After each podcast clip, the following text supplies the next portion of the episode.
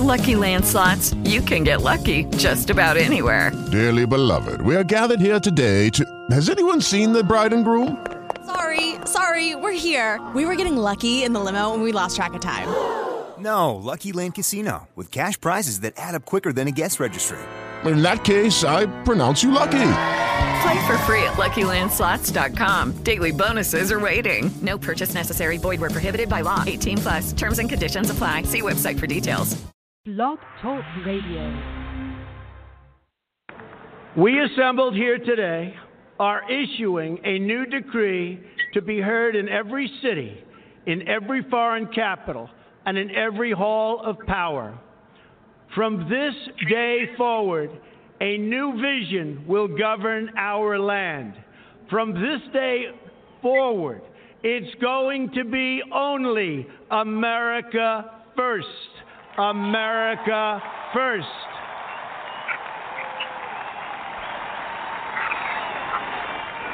Every decision on trade, on taxes, on immigration, on foreign affairs will be made to benefit American workers and American families. We must protect our borders from the ravages of other countries making our products, stealing our companies, and destroying our jobs.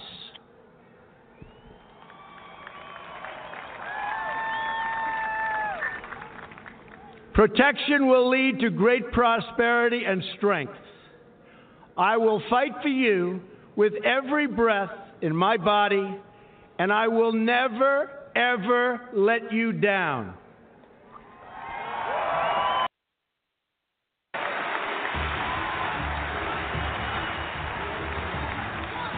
I am your voice. So, to every parent who dreams for their child, and every child who dreams for their future, I say these words to you tonight. I am with you, I will fight for you, and I will win for you.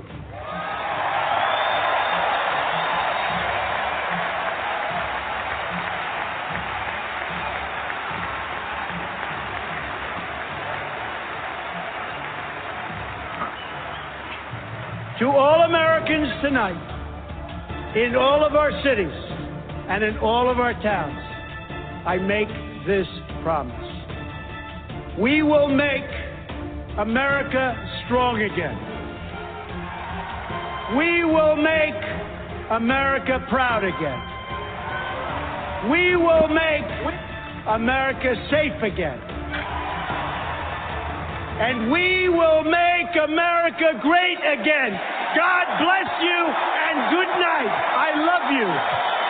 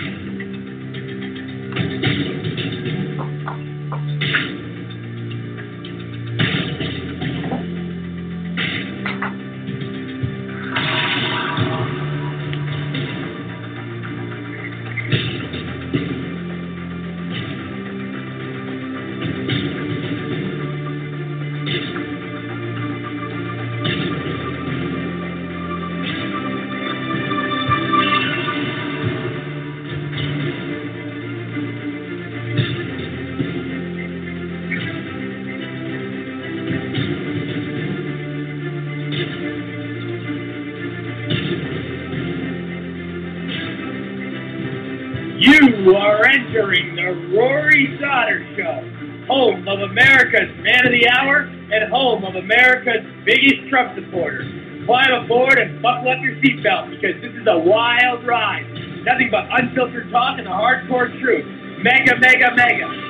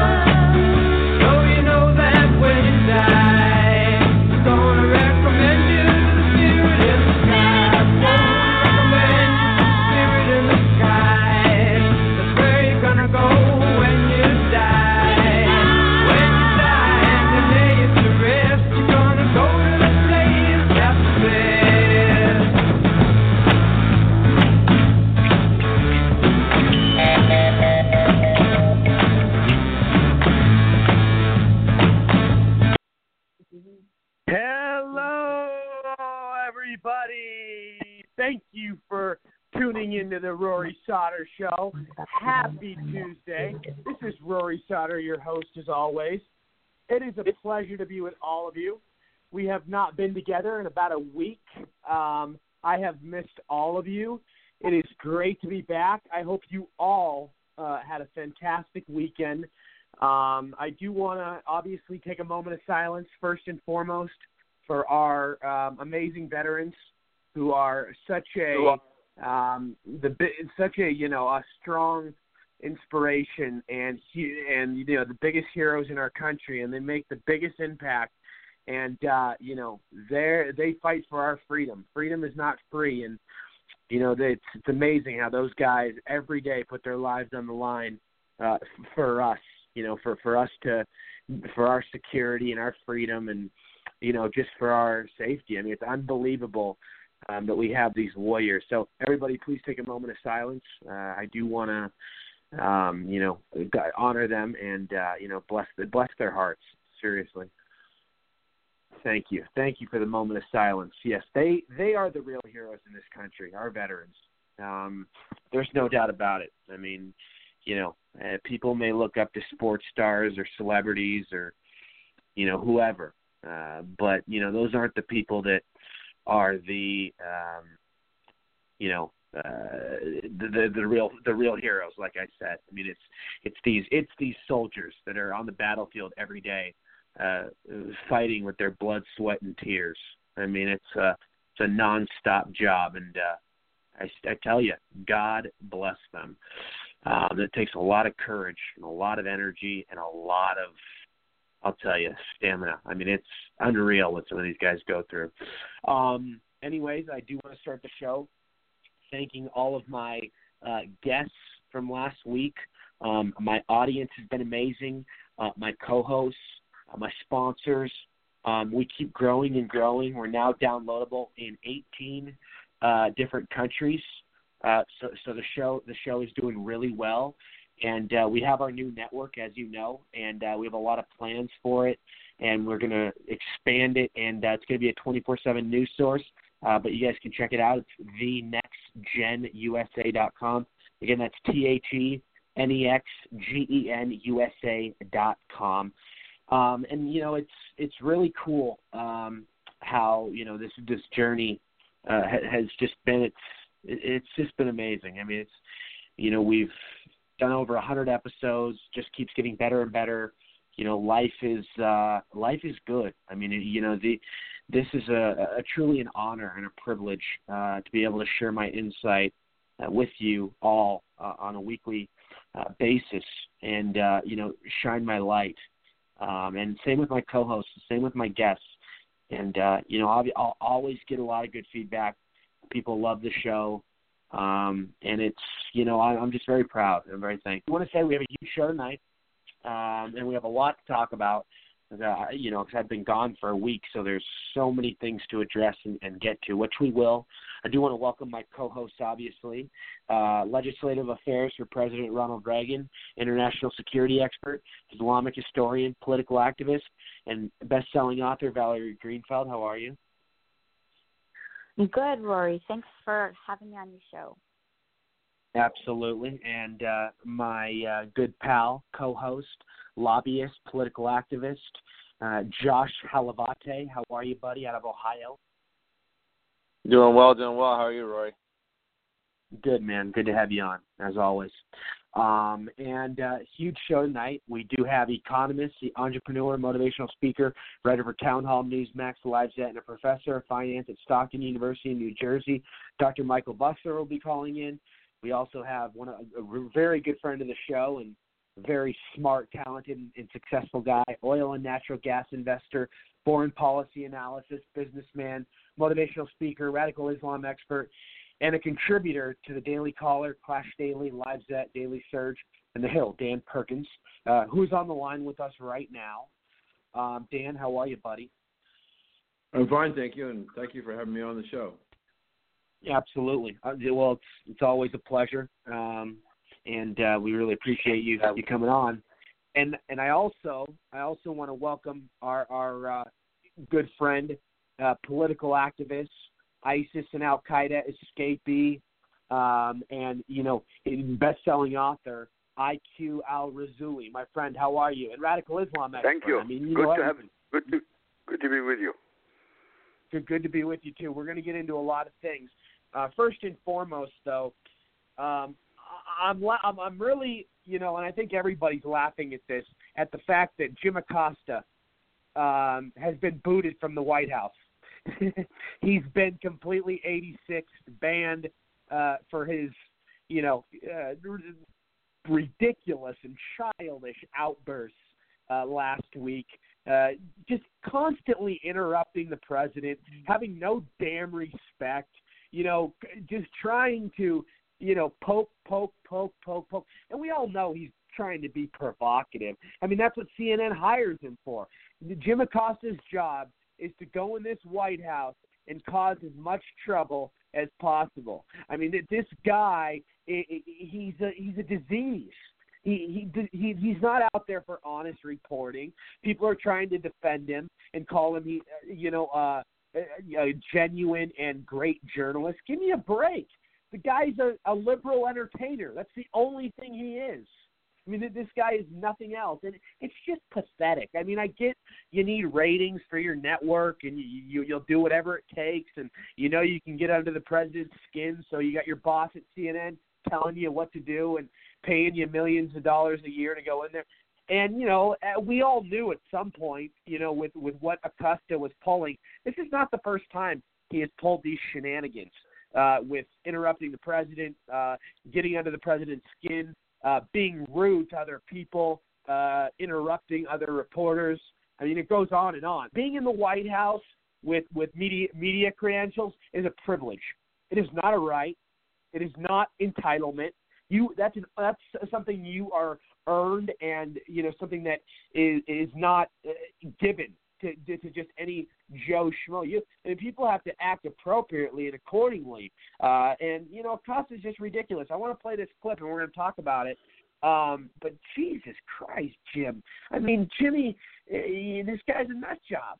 Um, here we go, though. There's, there's a few of them. Uh, first one, roll the tape. One, two. Okay. Uh, thank you, Mr. President. I challenge you on, on one of the statements that you made in the tail end of the campaign uh, in, in the midterms. That here, this, here we go. That, well, if you don't go. mind, Mr. go. President, that this caravan was an invasion. As you know, I- Mr. I President, consider it to be an As you know. Mr. President, the caravan was not an invasion. It's a it's a, a group of migrants moving up from Central America towards the border with the U.S. Thank you for telling and me that. I uh, it. why why did you why did you characterize it as such? Uh, Because and, I consider it an invasion. You and I have a difference of but opinion. do you think that you demonized immigrants in Not this at all. election No, not to at all. try I to want keep them. I want them to come into the country, but they have to come in legally. You know, they have to come in, Jim, through a process. I want it to be a process, and I want people to come in, and we need the people. Your you know, campaign Wait, your wait, campaign- Wait. You know why we need the people, don't you? Because we have hundreds of companies moving in. We need the people. But your campaign had an ad showing migrants climbing over walls and Well, so that's on. true. It, for, it, but They it, weren't actors. They're not going to be doing They that. weren't actors. Well, no, it's true. Do you think they were actors? Uh, they weren't actors. They didn't come from Hollywood. These were these were people. This was an actual. You know, it happened a few days ago, and. Uh, They're hundreds of miles away, though. They're hundreds and hundreds of miles away. That, that's I not an invasion. should- honestly, I think you should let me run the country. You run CNN. All right. And if you did it well, your ratings Well, let would me be ask, much if better. I, if I may Okay, ask that's one other question, Mr. President, if I may, if I may ask Peter, one other question, are you worried? That's enough. That's Mr. enough. President, I, did- That's I was enough. going to ask one of the, the other folks. That's had- enough. Pardon me, ma'am. I'm, I'm, Mr. Excuse President, me. That's enough. Mr. President, I had one other Peter, question, if. I may ask, on, on the Russia investigation. Are you concerned that that you may have I'm not concerned about anything with you the may have Russian indictments coming down? investigation because it's a hoax. Are you- That's enough. Put down the mic. Mr. President, are you worried about indictments coming down in this investigation?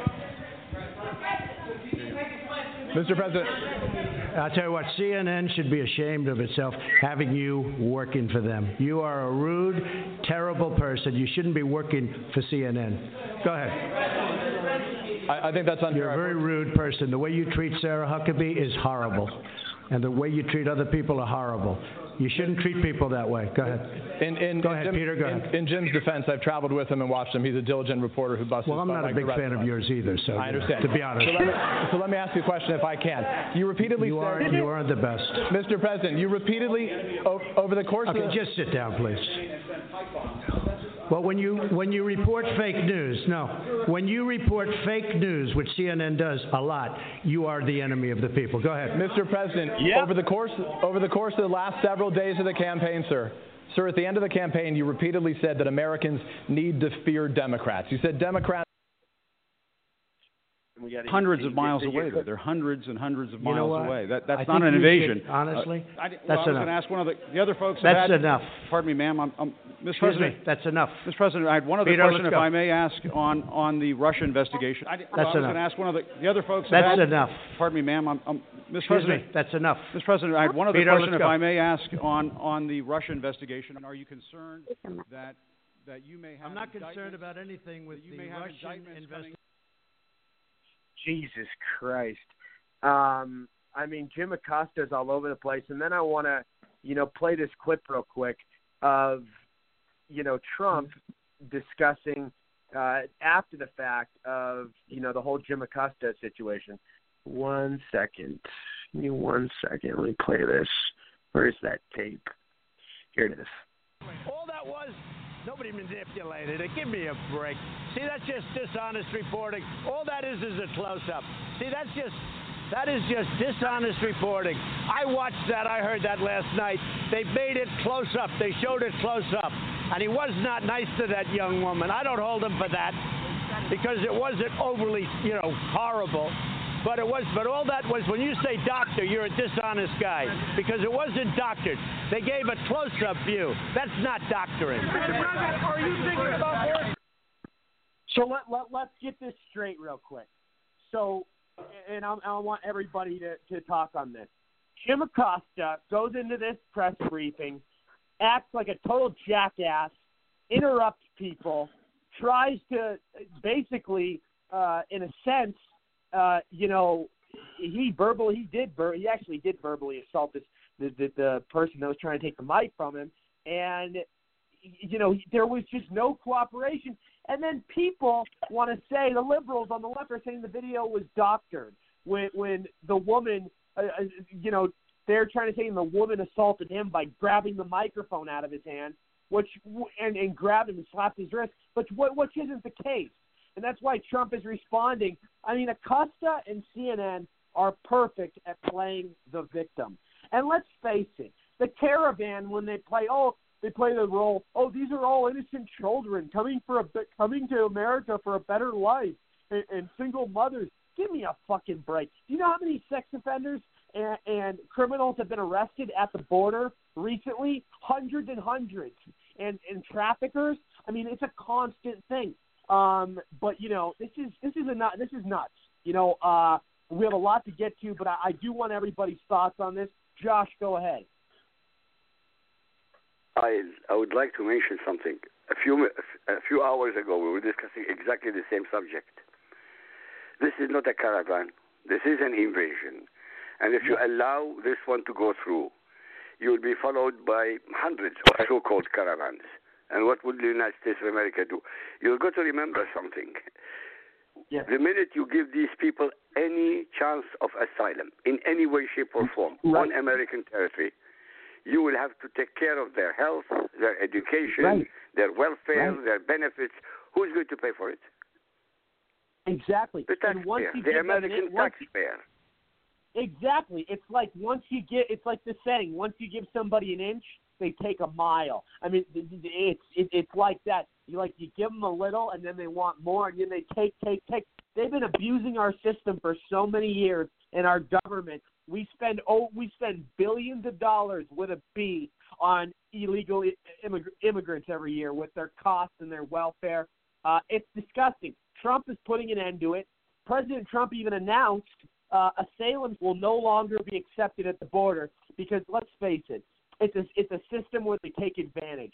Ninety percent of them. Maybe you got that ten percent that are there that you know are having really bad issues, you know, in their country. But this is this is a lot of entitlement.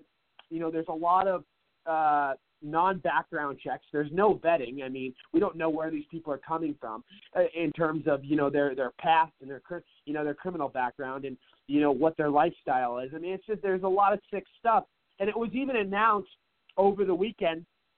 Um, I, I forget I forget what country, but basically the United States told the told these illegals if you come here, you're not getting welfare. And then they said, "Oh, we don't want to go to America." And I'm clapping. I'm like, "Good, good. We don't want you. We don't want taxpayers paying for you. You come here, you have to work, like Trump says. You have to have a job in place if you want to receive any sort of benefits. You're not going to mooch off the system. You're not going to take advantage any longer." Um, Josh, your thoughts? Yeah, you know, real quick, I don't have anything super complicated to say. Acosta was completely out of line with what he was with what we was, he was doing. You know, Trump already was saying he didn't want to go to him, uh, and then he was fighting through that. You know, if if he had just if if the altercation between him and the, uh, the you know the White House employee had come just from that, then so be it. But the problem is, it was already clear that Trump didn't want to take his question, uh, and yet he kept pushing, and that's when it got uh, to the point in question. So he was completely out of line. Um, I'm fantastic that he's been banned from the White House. And just to, you know to touch on the the the caravan moving forward, I, I think it's kind of uh, hilarious that you know tr- Trump Trump used the term of invasion, and sure, it's not an actual invasion because they haven't crossed over the border yet. Sure, but the you know it was it was a play on words, and it's hilarious how these Democrats t- try to pick things out like that, and that's all they run on. It's like you know, uh, if that's all you got, you're not looking so hot right now. Exactly. You're absolutely right, Josh. Um, you know, you make great points, and you know, it, it's it, yeah, you're right. They really don't have anything to run on, and you know, there's just a lot of things that are, are so sickening of, of of what the Democratic Party stands for and how they defend these second-class citizens. You know, it, it's it's crazy. Um, Valerie, your thoughts? Uh yeah, I mean, I um I just feel like this is just another example of of how the Democrats are using bullying as a tactic. And Yep. you know, from from the way that Trump was treated to the these recounts on all of these elections in Arizona Yep. and in Florida, I mean, I just feel like it's time for Republicans to stand up and and Yeah. stop, you know, uh, being run over and being bullied. And I think the fact that Trump threw him out is great because, you know, it's Yeah. like all this time we're Republican, we're so we're so polite and we you know allow these things and. It, you know now finally somebody's doing something and that's going to make a change and i wish that this would stick um, and and that you know Sarah Sanders would have a little bit more power to throw them out herself because you know she's just been bullied and she's amazing. Oh, yeah. But she's put up had to put up with this. I mean, this is the White House and the President of the United States. We're even having the conversation. I mean, there's there's Yeah, got to be and you- some respect. Yeah, and you bring up you bring up a really good point when you when you when you talk about Sarah Sanders being bullied. I mean, imagine if that was a liberal a liberal. Everybody would be saying sexism.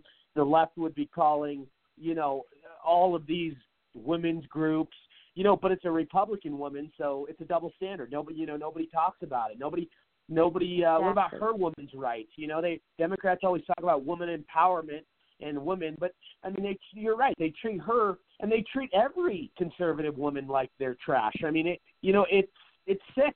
Uh, it's a, it's a double standard. It's hypocrisy at its finest. Um, you know, there's just no no really um, way to explain it. I mean, they're just sick people, and they, and they can't. They don't really practice what they preach. Like I've been saying for a long time. Um, you know, Dan, I know you want to speak on this. Dan Perkins, everybody, and let me let me introduce Dan Perkins. Uh, very smart guy, very good friend of the show, natural gas investor, foreign policy analysis, businessman, motivational speaker, radical Islam expert, and a contributor to Daily Caller, Clash Daily, Lifezette, Daily Surge, and The Hill. How are you, my friend? I'm fine, thank you. Uh, let me. Uh, I know that uh, maybe Valerie's old enough, but maybe not, um, to remember this person. Um, Yeah. And this person became the standard of the attack newsman, and his name was Sam Donaldson. Do you remember him, Valerie? Oh, I'm Or definitely not. old enough. I was actually Okay, working in right. the White House. I was working in the White House when he was there. Yeah. And he So had a he- reputation of being such a womanizer. Um, Well, that's not the reputation I was very, concerned about. I was his his style it was uh, similar to Acosta, although Acosta has taken it to a much higher level. Um, it's interesting that when when he lost his credentials, uh, there was this big bluster late last week that uh, what we're going to have is CNN and Acosta were going to sue the president. Yeah, yeah, they're there's- suing the today- White House. They're pl- they're playing the victim and suing the White House. It's absolutely ridiculous. Sorry, Dan, go ahead. but what what they were talking about filing a suit today they are rethinking whether they want to file a suit because they do not want to be associated with a lawsuit of CNN versus Donald Trump. And uh, I- I don't know whether they're going to, whether they're not going to do it or not, but um, you, you the point that you made that was very important, Roy, is that that your credentials. I have press credentials, um, and you have to apply for them. Uh, I don't have press credentials to the White House, although I'm, I'm going to try and get some. But his credentials at the White House are not a right; they are a privilege. And uh, the, the the White House does not have to extend that privilege, and they can suspend it any time they want. And so, but the, but the other liberal media is supporting him. Some of the conservative media is not. The point is, does the press have an obligation to ask questions? Yes, because when the founders put this country together, they defined three branches of the government the judiciary, the legislative, and the administrative. But they also also said when they put in the freedom of speech and freedom of the press that the role of the press was the fourth estate and that they had a responsibility to the citizens to report the goings on of the three branches of government. And so the press has always had somewhat of an adversarial relationship with all three branches of the government. It has been since Donald Trump came into power, but other Republicans, when they came into power, Bush 41 and Bush 43 were attacked, board 43 more so than Bush, were attacked by the media. But in the in the attack of the media on Donald Trump, it has reached a new level. I I oh yeah. I oh, think they're going to Oh yeah. they're going to drop the suit, and because they don't want to have that that stain on their record for history. But uh, I- I don't think that Jim Acosta is coming back into the White House as long as, and this is where I absolutely support what Valerie is saying. If the White House decides to suspend permanently suspend Acosta's privileges, it is sending a message to the media. There is Yep. a certain amount of respect for the office of President of the United States. And Yes. if you are privileged, privileged Yes. to come into the White House, into the press room, and have an opportunity, or wherever Yeah. it is, to have a conversation Absolutely. and ask questions to the United States president, it's got to be done in Yeah. a respectful way. It can be you can challenge, you can ask Yeah. hard questions, Yeah. but you cannot insult the office of president of the United States. Well, and that's well, where he went too far. Yeah, and let's fa- let's face the facts here. You're absolutely right. I want to bring up the first point, the, the, one of the points you made, which I thought was very interesting and, and, and exactly on point. And I've been talking about this for a long time. The attacks on Bush were nothing, nothing compared to how they attacked Trump. I mean, it's gone to a whole nother level. I mean, this is something that, I mean, we've never seen this much hostility and animosity towards uh, any individual. I don't think in, in history. I mean, this is this is bad. This is, I mean, it, it's terrible. And you know, when you bring up the point about uh, getting rid of Acosta and probably never letting him come back, which he, he probably won't go back to. I mean, they probably won't let him back in. Uh, it's setting the standard. It's it's being firm. It's being direct. It's basically telling these news media outlets, you guys better behave yourselves and shape up and maybe rethink the way you do some things with your curriculum. Um, and, and it's kind of just a, a wake up call. I mean, it really is because Yeah. there's going to be no there's going to be no tolerance. And let's not forget, let's not forget, Obama kicked out several reporters during his time in office, and I was just seeing past videos about this on YouTube, and uh, the media was cheering about it. So when Donald Trump does it, you know, it's oh God, it's it's terrible. But when Obama does it, they cheer it on. I mean, it's it's just disgusting. It's like blame Trump for all your problems. I mean, that, that's what it is these days. Trump, it's Trump's fault. It's Trump's fault. It's Trump's fault. Give me a, I mean, break. Jeez. But the issue, the issue, Roy, is, and I've talked about this many, many times on your show and other shows all over the country, Yeah. that for 40 years the Democrats controlled policy and the direction of the government in Washington D.C. Whether they were in the White House or control of Congress didn't make any difference. They gave incoming freshmen, senators and congressmen, and presidents what the playbook was, and that was the rules of how you were to conduct yourself and what you were supposed to do if we decide to attack you. And as Valerie pointed out so aptly a few moments ago, that the that the the reaction to the Republicans of an attack by the Democrats was to be polite, go to the corner and sit down and wait for permission to come out. The reason why the hostility is there against Donald Trump is because Donald Trump threw the playbook back in their face and said, I'm not going to play by those rules. And so they are trying to force him to play by their rules, and he continually says, I'm not going to do that. We had an example today where Gray Lady, the New York Times, printed a story about supposedly a new test missile in North Korea. And in fact, it was fake news. So the credibility continues to decline of the of the reliability and the effectiveness and the truthfulness of the mainstream media, while at the same time, more and more Americans, according to surveys, are becoming less interested in what the press has to say when they're attacking the president or people from his administration. Yeah, very very well said. And I do want to. I have, I have a quick. you go ahead, I have a Valerie. quick comment. Thank you.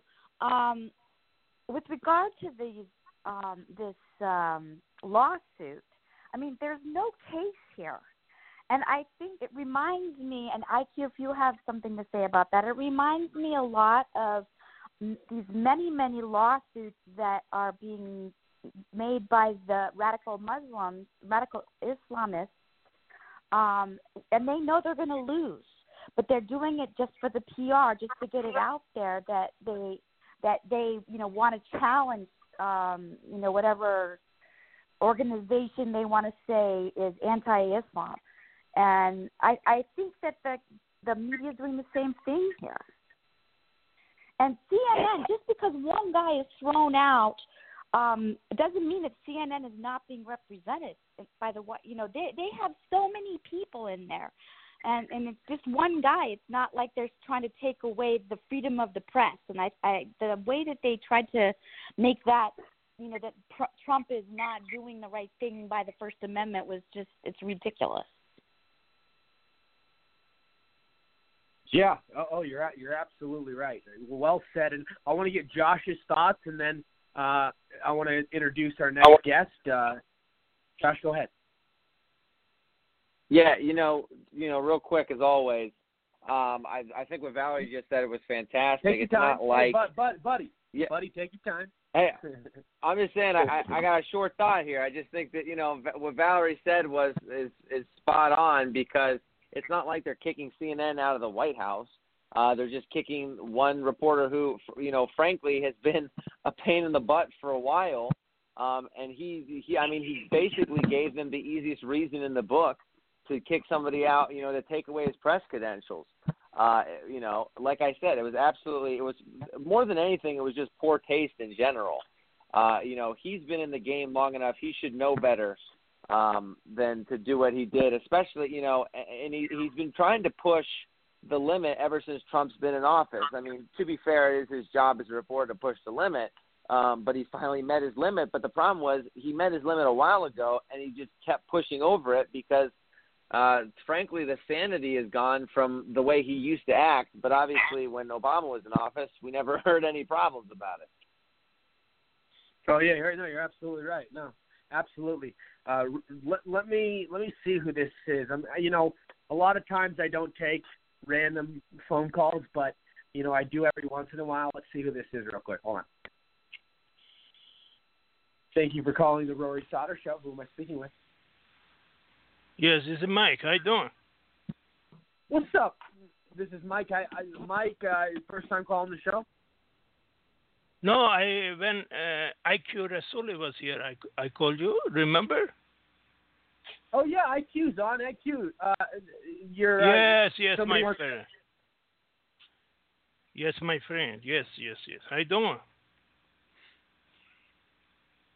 Do you remember? IQ, are you there? When you? Uh, no, no, I'm no. Here. I'm not IQ. Are you from Hong Kong? Oh, if I oh. remember.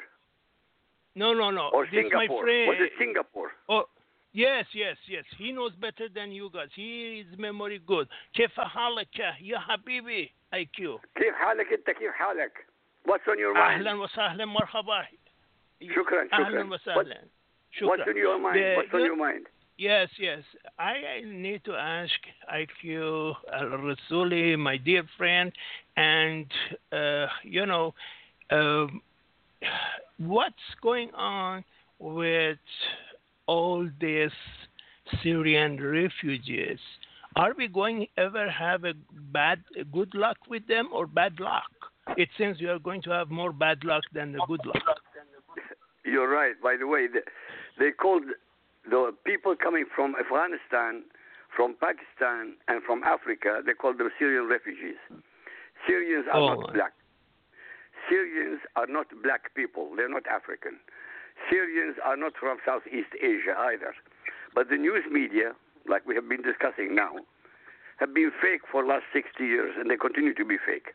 They lie and lie and lie, but unfortunately, from my point of view as an outsider looking in, 49% of the American public are stupid, literally stupid. Uh, and I'm not going to retract on this because look what they have done. They have elected to the House Democrats. Why would anybody elect to the House Democrats when the economy is doing fantastic? When black unemployment is one of the lowest in the history, when Hispanic and minorities is lowest, when lower number of people on benefits than ever before. Why would anybody elect Democrats? That's why I'm coming to the conclusion that 49% are completely stupid. But uh, as you said, this is not, uh, they, they are not refugees. It's an invasion, whether it's coming from Latin America or coming from Turkey or coming from anywhere on, uh, on earth. Any Muslim coming to the West will never integrate, will never assimilate, and will always undermine. Valerie, a few minutes ago, she said about radical Muslims uh, taking other people to court. That's CAIR, C-A-I-R, the Council of American Islamic Relations. Yes, yes. They do absolutely. that all the time. And nobody Uh, in the whole of the United States has the backbone to say, since they are Muslims and CAIR is Islamic, then they abide by Sharia. The fact that they abide by Sharia, and Linda Sarsour always said publicly that she loves Sharia, then she is automatically a traitor to the American people and a traitor to the American Constitution. This is not negotiable. This is not arguable. The Sharia is the nemesis of every human freedom known to humanity. Valerie, what do you think? Valerie. go ahead. Valerie, go ahead, please. Valerie. I agree a hundred percent. And I think more if we could get more people to talk about it, I think it would be helpful um, to getting more people on on our side. Um, you know, because People are afraid to be, be to be called a racist or a bigot or an Islamophobe, and that's the whole tactic. That's the PR tactic that they're using, and it's working, unfortunately. Uh, yes, uh, uh, Mr. IQ Rasuli, my friend. You know, uh, we are not talking about the doctors, lawyers, and those people who are already established 40 years and are second uh, or first generation or even third generation American. We are not talking about them. So we should always put a line there. We are not talking about them because we want them in our side. Am I correct? Uh? You're absolutely correct. But the number of people you're talking about who assimilate and integrate into American society, most of them are not Muslim. Most of them are Christians from mus- Muslim lands. Christians automatically assimilate. Hindus assimilate. Buddhists assimilate. Jews assimilate. Muslims are prohibited from assimilation. And this single item, which is true, which is a fact, for anybody who reads the Quran, as I said a million times, read only eight chapters, chapter 2 to chapter 9 inclusive, and you will have to come to exactly the same conclusion that I have come to. Sharia cannot be alive and lives peacefully with the American Constitution. Sharia cannot live peacefully with any constitution which is not from Allah. It's that simple. It's not complicated. And as I said, and Valerie absolutely agreed, nobody in America comes up and says, "But these are the facts. Sue me. Why am I the foreigner, the outsider looking in, always trying to defend America? More than Americans are defending America. Ask Dan Perkins. Who cares Uh, more but about you are not the only one. I mean, we are I also agree with we you, have many many This is the we are, we are many, We are many the people like you. and we are defending Yes. America. Absolutely, absolutely. Uh, I cur- but but at the same time, you know, this uh, you know there was an incident in uh, one of the Canadian major cities in one of the uh, you know sh- shopping store. I mean, this guy uh, he was uh, you know disabled on the wheelchair. Some he, he saw two hijabis and told them uh, you know, in this uh, free land, why are you still putting hijab on yourself? Oh my gosh, they got his video. He was over on internet and a human rights commission of uh, thing, and at the same time, somebody else came uh, hit him, hit him, uh, put uh, uh, his disabled uh, chair, etc. Uh, you know, uh, almost he was falling, but uh, that's not racism. But he, what he said to them, he, they got so offended and mad. Go ahead, please, IQ. You're right. The question is this ask any Muslim to find where in the Quran the word hijab indicates the covering of a woman in any way, shape, or form. It doesn't exist. And I'm challenging every human being listening now the sum of $200,000 to find this word in the Quran. You can't find it. And if you can't find it, how are they claiming it is part and parcel of their religion? Because they're lying. And the media So defends the them. question, the question Sorry. I have for you, gentlemen, is, um, you know, I think people come over to the United States because they want freedom, and they want to they want to be um, they want to use our Constitution, not necessarily Sharia law. So if they're coming over here for freedom no, no, and no. they still aren't free, they still aren't free because they're they're still um, living in an enclave, maybe in Michigan somewhere, um, under Sharia law. Then it's really not quote unquote America. Uh, actually, still in rate of Of immigration. the Sharia. Sorry. I, Valerie, let me tell you, after President Donald Trump took, took office, a rate of Make- make this- immigration make- from make, this make, make this conversation quick. We got to move on to the next topic. Sure. We give this about Sure, two sure, more of minutes. course. Go ahead, though. Yeah, yeah, yeah. yeah. After the uh, Donald Trump went, uh, came to the power, uh, so a lot of uh, people left the Detroit, Michigan, Flint, Michigan. They went back to Canada. you know, they said we cannot take it anymore. Why? Hmm. Because Canada is more uh, sympathetic to them. Go ahead, Mr. IQ Rasuli, my friend. No, you're right, but I mean, we can beat this dead horse for a million times. The answer is simple. Somebody should take CAIR to court as an enemy of the people, but nobody is willing to do that, not even Trump. And yet, all the facts are available. You cannot be a Muslim, a good Muslim, and a loyal citizen among non Muslims. It cannot be Right. done. That's it. Right. That's it. That's the end of conversation, literally. And thank you so much for calling. Th- thank you, sir, for calling in from. You said Hong Hey. Kong. No, I'm from No, Singapore. Singapore. Uh, Mike from Singapore. Yeah, he knows very better than me. But IQ, can you uh, please tell us how we can bring you to other shows, please? All you need to do is go to my email, alrasuli at gmail.com, and invite me on the show. That's all you have to do. Uh, okay, Arrasuli, uh, uh, At I, I know gmail this. Dot com. At gmail. dot- Okay, okay. I appreciate Thank you Thank you very much for your support. Wassalamu alaikum. Alaikum Wassalamu salam. All right. Have a good night, sir. Thank you for calling in. You take care, sir. Thank you. Okay, very well said. All right, I wanna I wanna introduce our our next guest, um, economist, entrepreneur, motivational speaker, writer for Town Hall, Newsmax, Lifezette, and a professor of finance at Stockton University in New Jersey. Dr. Michael Busler, how are you, man? Good friend of the show. How are you? I'm doing I'm doing well, Rory. How are you? And hi to everybody that's here.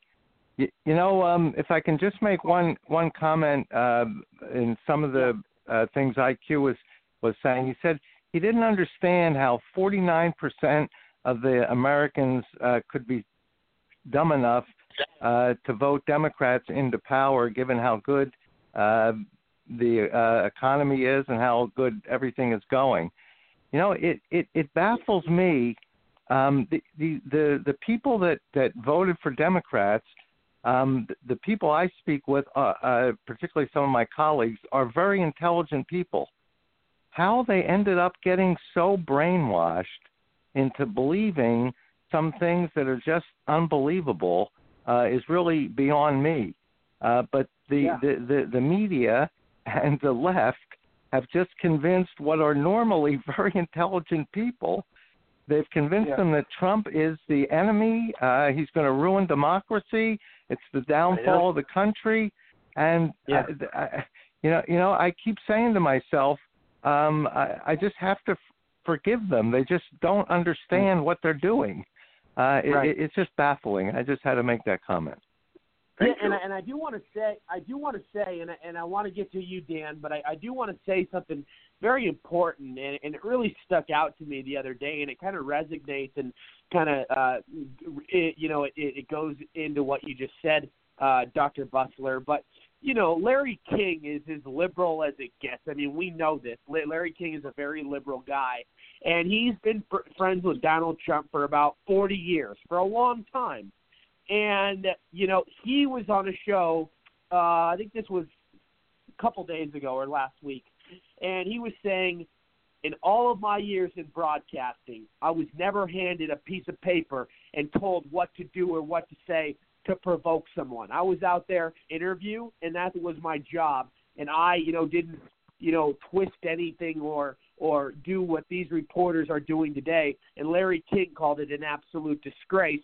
And he said even though he doesn't agree with most of what Trump says, you know, they're friends, and he thinks it's terrible the way he's been treated. Um, but but the, you know, it, it goes into you know, st- like just stuff like that. Like Larry King's as liberal as it gets, and he's even calling out. He called out CNN. He called out Jim Acosta. He thought it was a disgrace the way CNN is running their network and the way they're doing things, and that that's a big statement coming from a guy that spent many years at CNN. I mean, the fact that he just went out, off the rack, you know, just just went. I mean, you know, no, no, uh, you know, there there was no filter. I mean, he he said what was on his mind. So, um, uh, Yeah. but Josh, go, Josh, go ahead. You know, just to touch on the 49% thing, it is very interesting to me um, you know, just the other day, I, I, I had, there was a I had to put a Facebook poll up, you know, just asking people because I was just curious to see who I'm friends with that was Democrat, who would claim to be Democrat or Republican. And even though I, I seem to be friends with a lot more Republicans, which is good, but the people that said that they were Democrats, I noticed they were all people that seemed to be, you know, some of them I was like, those are that's one of the smartest people I know, and yet they claim to be a Democrat and I I couldn't Right. understand it for a while. But the more I thought about it, it's it's the it's the idea of whether or not feelings matter over reality. It's that idea. When reality matters, you have to make opinions based on based on feeling, based on statistics, based Facts over on feelings. the way things really are. When feeling, yeah, facts over feelings. When feelings is the only thing that you're relying on, you only go off of what will either make you happy or you think will make someone else happy. And happiness is not the key to a successful country or to a successful anything, to be honest. Finding meaning in things is what we should be pursuing. Happiness is only half the game. No, I mean you make you make an absolutely great point. Um, you know, I you, you're absolutely right, and I wanna I wanna let Dan. Uh, you know, I know you want to touch up on a few things. Dan, go ahead. Dan Perkins, everybody. Yeah. Thank you. Um, the um, the issue here um, is is what is you're raising the question, which is a good question. What is what has taken place in our country that has created a uh, as the professor said, he couldn't understand how these people could vote for the Democrats, and we we have this whole level of uh, adversarial rhetoric from the from the news media. What's what's going on? And I I have thought about that a great deal. And what, what we are seeing, and I say this tongue in cheek, we are seeing the fruits of our labor of in our public school system not teaching the government, not teaching the Constitution, not Right. teaching what our country is about. Because we have people who have no sense of where we came from as a nation. Whether they're Muslims who refuse to assimilate, or whether they're people who are ignorant of our history and where we came from, what the founding fathers did, who who never read the Constitution, do not understand the Bill of Rights, the Declaration of Independence, because they're not taught in our public schools. And so you have, as a result, no allegiance to the government, and I don't mean the government in the sense of an institution in Washington D.C., but the government being all the people, we the people, as the Constitution starts out. Doesn't say the government; it says we the people, in order to form a more perfect union. And so we have lost that community of who we Yeah. are as a nation. Our education Right. system has, hasn't supported it for decades, and we're now reaping the harvest of what we sowed. Yeah, I mean, and we're living in a society, uh, you know, that is so divided because of Barack Hussein Osama. I mean, he was the, I mean, they, like they called him, the greatest divider. I mean, he nobody divided this country, uh, you know, as bad as he did. I mean, he was the worst of the worst. Um, and I- you know, just what I see and out there in today's society, uh, what what we have, what Trump has to put back together, because the left has brainwashed these the, some of these American citizens with all of these you know lies and and propaganda, and it's it, it's causing people to fight. I mean, you're seeing all these videos online of people going at it, people going crazy, you know, over political ideas. I've never seen a country so divided over political ideology.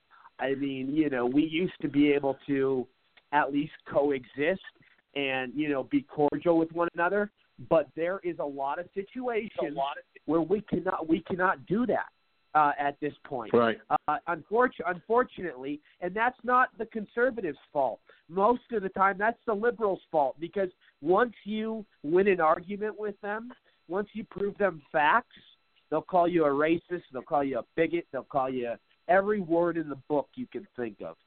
Um, Right. And it's, Dan. you know, Roy, I wanted to ask. Go, I have Yeah. a question for Dan, if, if you have a moment. yeah, yeah. Yes, and I want to ask the professor a question. So go ahead, Val. Okay, thanks. Um, it's, I'm interested in the idea that you just made about the, the comment about um, education because you know I'm doing Mhm. some research now about um, how how the Jewish religion how people vote. FDR during the World War II, FDR was 90% of Jews voted for him. Even during the Holocaust, even during the time when you know we could this country could have brought in a lot of Jewish people from Europe and decided they didn't want to, or the Right. um, SS St. Louis ship was re- was refused and turned back to Europe. Even off, after the third term, I mean, the Jewish vote was still ninety percent. Right. So to me, it's not that they didn't, they weren't educated. They didn't, they did know. Um, so I'm searching for why would that something like that happen because the education can't be the reason. They know what was going on, and they still made this choice. Do you have any thoughts Well, you- on that? Oh, absolutely, absolutely. I've written about this. Um, it's a it's a great topic, but just to answer your question, because I do want to ask the, the the professor a question. But to answer your question, Valerie, um, if you look at the American Jew, I know this is going to sound like a terrible generalization, and people are going to say he's bigoted and he's anti-Jewish and all that crap.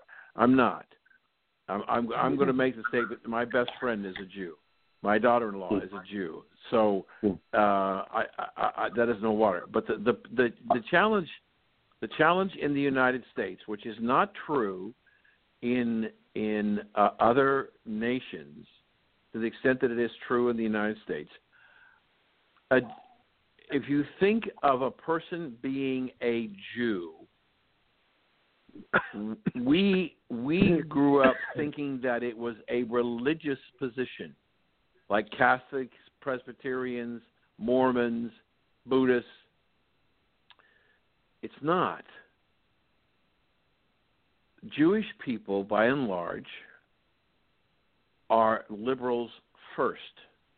They Right. place And their political philosophy. Sec- real quick, I want I want you to finish, Dan. But I know where you're going with this. But real quick, if I may say something, you were going to say they're, uh, you know, Democrat first, American second. And here's the problem. What I want to say real quick, and this will only take two seconds.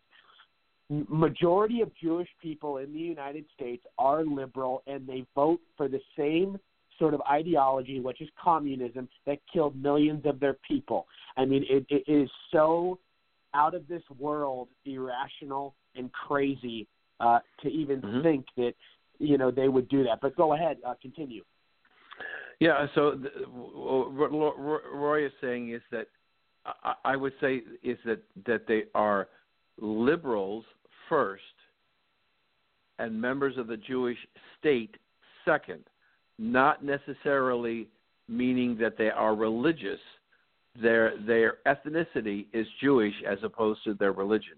So they are I agree. they're lib- liberal Jews, but not from a religious standpoint, from an ethnicity. And so what happens?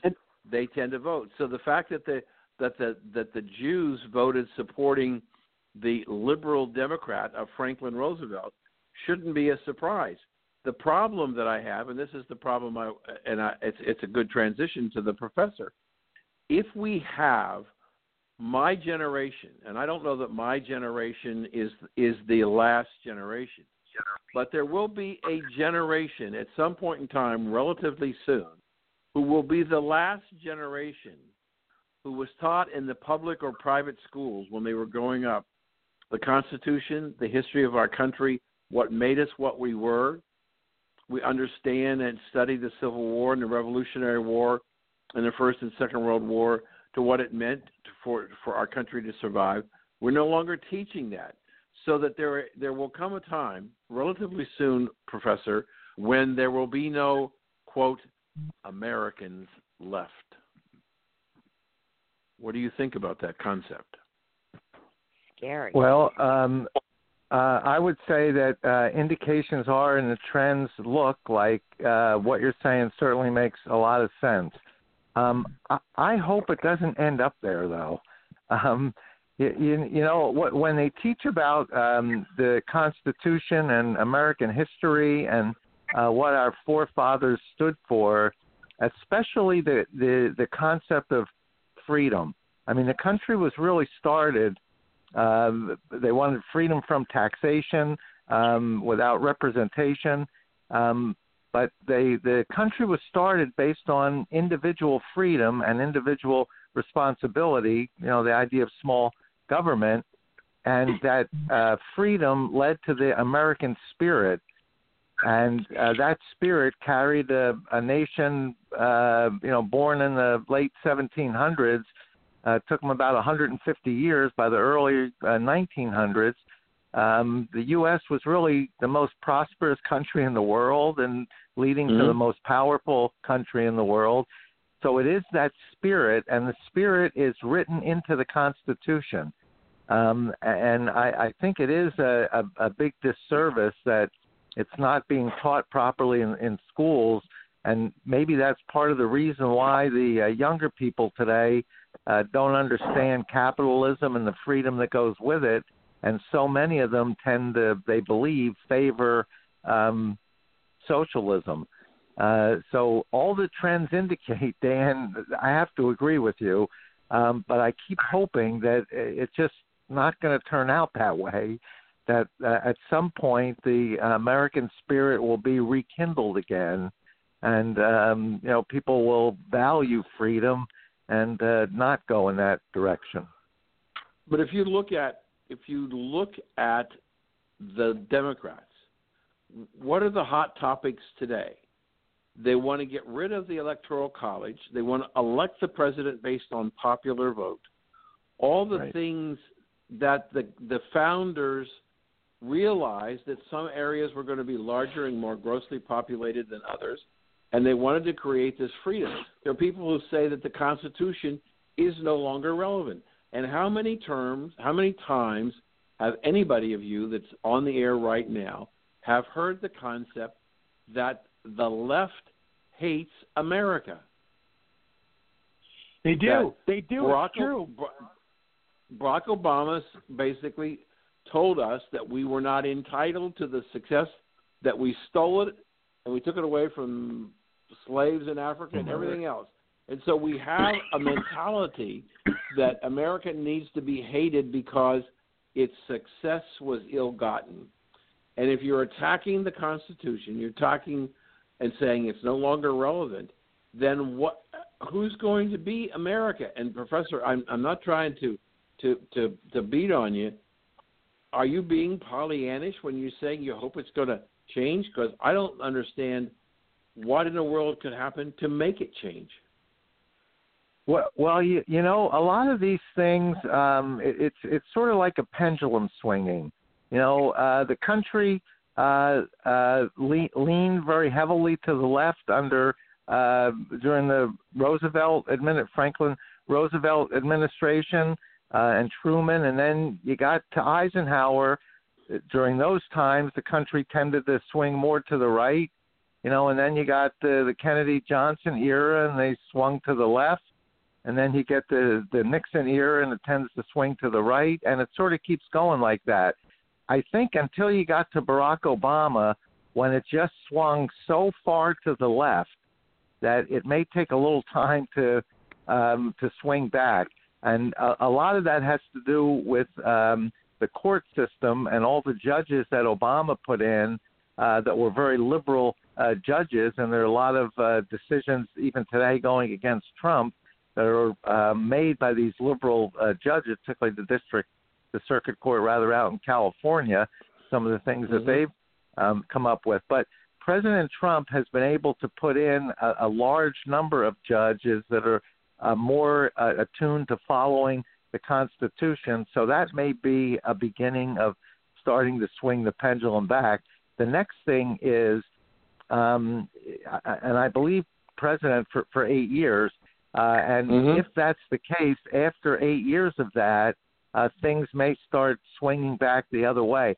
I think the next two years are very critical uh, in that um, because the Democrats control the House of Representatives, typically um, legislation gets started in the House of Representatives to move the country forward. Um, these Democrats, um, I, I guess they, they understand it'll be very difficult for them to get any laws passed since the Senate is Republican, the president's Republican. So instead of trying to work out sort of compromise things and at least do something to get the country moving forward, they're simply going to resist and uh, impeach and investigate. Um, and uh, I, I think, uh, or we're hoping that uh, Trump gets through this okay, and I think he will. When we get to the 2020 elections, I think the economy will continue to do uh, well, um, and uh, maybe we'll be able to vote more Republicans in at that point. Maybe Trump will win or have somewhat of a coattail effect. And once you start uh, seeing that, you know, we have all this growth now, and there's more opportunity for for people, and everybody seems to be doing uh, much better. And some of these concepts about having to give money away to people that uh, need it um, may not uh, resonate so much with the American voter, and maybe that'll uh, that'll change things. Um, and Uh, Roy- Dan, you may be, I may be a little Pollyannish, and um, Yeah. you, you know, I was uh, I was a hippie back in the '60s, so we were very uh, idealistic about things, and maybe I just Yeah. never outgrew some of that. Maybe I'm being That, a little that could be. uh, that could be. Roy, I wanted to ask Valerie a question if I could. Yeah, go Sure. ahead, Dan. Valerie, um, um, I'm, I'm, I'm not. I, I want to ask you a question, but I don't. I don't want to embarrass you. Uh, so I'm, I'll, I'll, I'm not. I, I won't ask it to you directly. But, but do you know any Jewish people? A few, yeah. Okay, so let me One ask you a question. Let, let me, from the time you grow up to today, is the attendance that you know people that are Jewish who go to the synagogue, is it the same as it was? Has it gone down? Has it gone up? It depends on what denomination. I believe if they are less observant, it has gone down. Um, but I also believe that there are there's a greater um, interest in more obs- more observant um, synagogues such as uh, the Orthodox. I think Okay. those that are conservative are becoming more conservative and and attending um, synagogue more often, and those that are uh, less observant are pretty much not going at all, and they're intermarrying. Right. And that's and that's that's the problem, Valerie, that we have not only in the Jewish faith, but in the Christian faith, and even in in some of the areas of the Muslim faith, is that the people have lost interest in their faith traditions, and as a result, they don't have the anchor. So, Jewish, what does that mean if you don't participate in the Jewish mm-hmm. faith? It says you are simply you are a Jew by ethnic background. You are not a religious person. And so Right. when you start when you start walking away from your religious beliefs and how that impacts your life and what you do, it's understandable or I think it's understandable why people are rejecting God, rejecting the, the synagogues, the churches, the cathedrals, and not going in and believing that social engineering is the way that the world should be. Right. The socialists, the communists, are taking have taken away that Jewish religion, that Catholic, Presbyterian, Baptist, Methodist, whatever it is. They've they've driven the people out of the churches, and they have no, no central core, no physical spirit in them that guides them to make moral decisions. So when Right. we see I agree. when we when we have that missing and then you add to that the fact that we're not teaching the history of our country when we came where we came from it's ta- it's hard to be Americans don't you think I agree with you. I think, you know, the religion is another place that the history can be taught. And since the interest, it's really you it's either you are and you're more observant, you're very observant or not at all. It's become a very big divide. Mm-hmm. And and perhaps there's some kind of comparison can be made between liberal the liberals that are becoming more liberal and the conservatives that are becoming more conservative. It's it's it's like we've become, you know, like a civil civil war type of Yep. um society. We- look at the to- look at the Reverend we Wright, who was on- the pastor for on. Barack We need to Obama for a long time. Dan, can you can you finish this up? We need to move on. I'm done. No, go ahead. If you want to say another thing about No, no, I'm ahead. done. I mean, it's fine. I I I I made my point. I don't need to keep pounding to death. Let's move on and talk about something else. Okay, I, I- what I really want to talk, and now, Josh, I want your thoughts real quick though. You have thoughts about this. I mean, we've been talking about a lot of different things, Josh. I haven't got to you in a while. Yeah, you know, no worries. Honestly, I've just been sitting back and been a little bit, you know, uh, you know, very much interested in the conversation because I think Dan makes a lot of good points as well as Valerie in regards to um, the whole idea of, um, you know, religion and how its effect on um, America really is, and specifically with uh, the Jews, how they've gotten, you know, it's it's more of a ethnic group now and less of a religion, and it really affects how not only the country structures, but also how that group of people structures. You know, how they're liberal instead of being a Jew first uh, and a liberal second, they're a liberal first, and then who even knows what the second is. Uh, so you know, very interesting Right. stuff. Oh, yeah, yeah, very well said. Um, you know, I, I, IQ, IQ. What are your thoughts on this? Well, everybody is right. The only thing is how to rectify it. And I, I came to a conclusion two years ago, and Dan knows about it. You cannot change America without changing the education system. But changing the education system need 10 years. You don't have a decade. You don't have time on your hand. I'm talking from the outsider looking in. I suggested that the United States of America should bring in conscription, not only to be for military. The conscription will bring in the young people to realize that they are all one nation, not blacks, yellows, and greens, or Jews and Christians. They are one nation, one people. And under conscription, you can also educate them. Look, I always look at the educa- education system in Israel. Why Israel? Right. Why? Simple. It's a small nation, 8,000 Yeah. square miles, 8 million people, defending itself against 450 million people, and is out producing the whole of the Muslim world of 1,500 million people. How do they do that? Through the army. Right. The greatest inventions in America, in Israel today, come from the armed forces. These young men and women go into the armed forces. They're not educated to kill people only. They're not there to kill. They are there to defend. But at the same time, they're educating them in believing in their country. They're educating them in sciences. They're producing incredible scientists from there. America can do that. And within literally four or five years, tens of millions of young people will be educated in the Constitution. They will learn to know what discipline is. They will learn to know what responsibility is. They have no responsibility at the moment. They have no education at the moment. They graduate from universities, they are clueless. Am I wrong?